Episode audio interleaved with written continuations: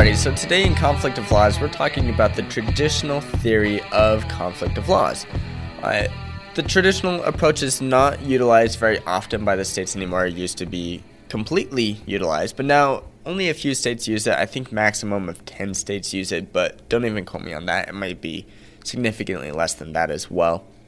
But it's pretty much following the first restatement of uh, the conflict of laws. And our way of approaching the traditional approach is first we need to understand what the issue is. And this is going to be a characterization of whether or not the issue is based off of contract or based off of tort. And then we're going to want to make sure that we have a connecting relationship between uh, the uh, choice of law rule and then the claim and that issue that we are trying to resolve.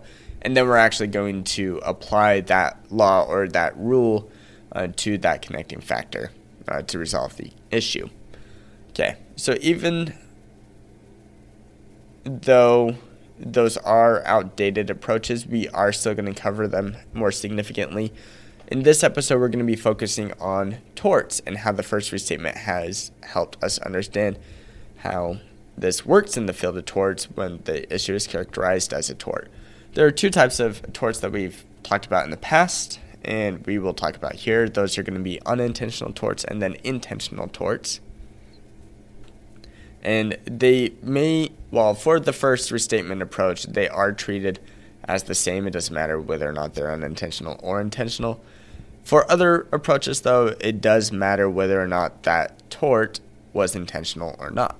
So let's go ahead and actually just start with talking about unintentional torts. This is going to be in the field of negligence primarily. We have a case alabama great southern railroad co uh, versus Carroll. This was a situation where Carroll uh, was a brakeman. He was injured by the train.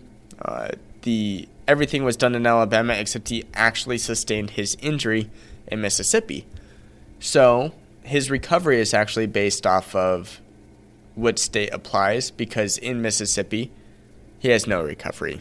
Uh, because the negligence was based off of a coworker, there's a certain doctrine that applies.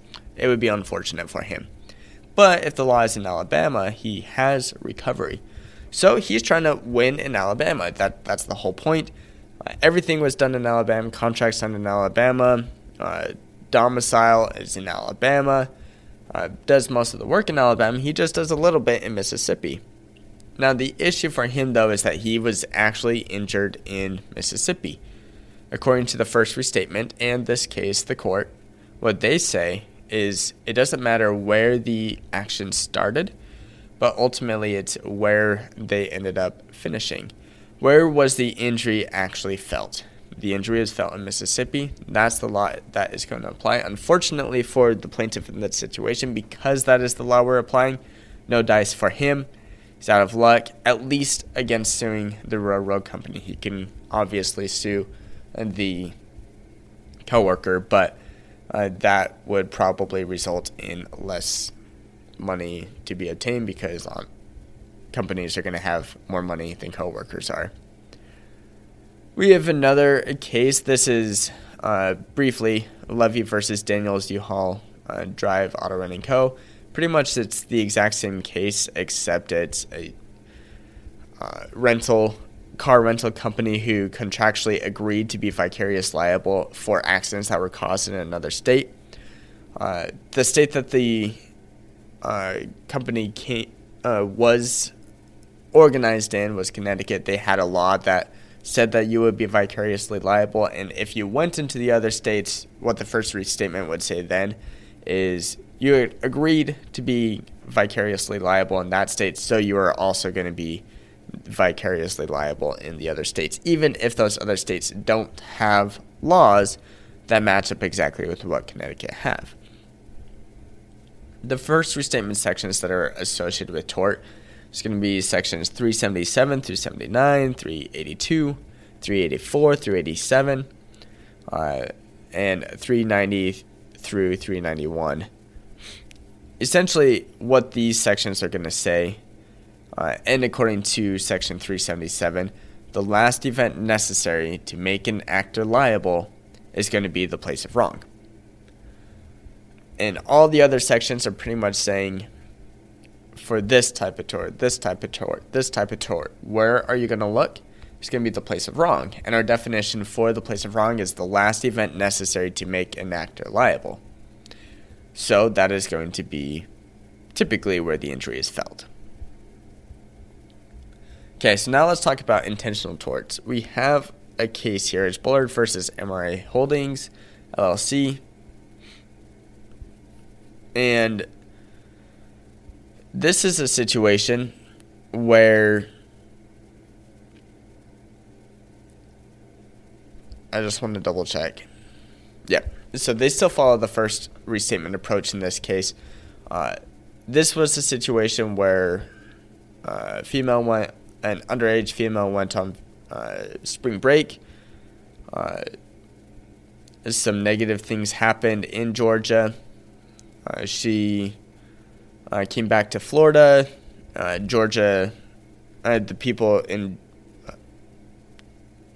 yeah, the people in Florida ended up posting negative things about the girl, and she wanted to sue for appropriation of likeness, and she wanted to do that within Georgia, and the filming, everything, pictures taken all in Florida but she was actually injured and felt that injury within Georgia because that filming and pictures were distributed throughout the United States, including Georgia.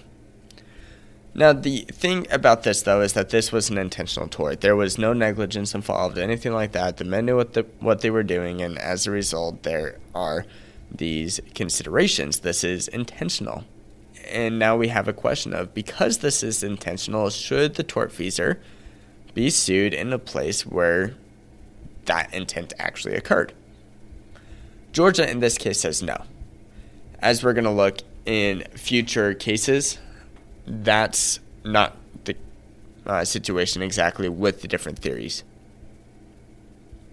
Another thing about uh, intentional torts is that it could induce a forum shopping and this is something the courts generally impose, oppose. Forum shopping is where the plaintiff goes and chooses where the forum is going to be. So, for example, the plaintiff in this situation wanted to sue in Georgia, but if she wanted to sue in any other state where uh, the material was distributed, she would have been fine in doing that. And the courts don't want you to forum shop. We have another case just very briefly. This is called Marra versus Bush E. Uh, in this case, the court just said that the place of injury was also the place where the conduct occurred. This is just an example of how the tort, intentional tort, works in one of the different theories. Conduct and injury in that situation are going to be the same place, but for the first restatement, you're just focusing on where the injury is going to be. That's going to be the place. Uh, what where that's the last event necessary to make an actor liable. That's going to be called the place of wrong, and that is going to be the law that you end up using when it comes to deciding which law is going to resolve the conflict. Have a good one. Bye. Thank you for listening to this episode of The Law Schoolers. Before I let you go, there are four things I want to say. The first thing is if you enjoyed these episodes and if you enjoyed the website, I would invite you to go and join Law Schoolers Pro, and you can do that by going to lawschoolers.com/join.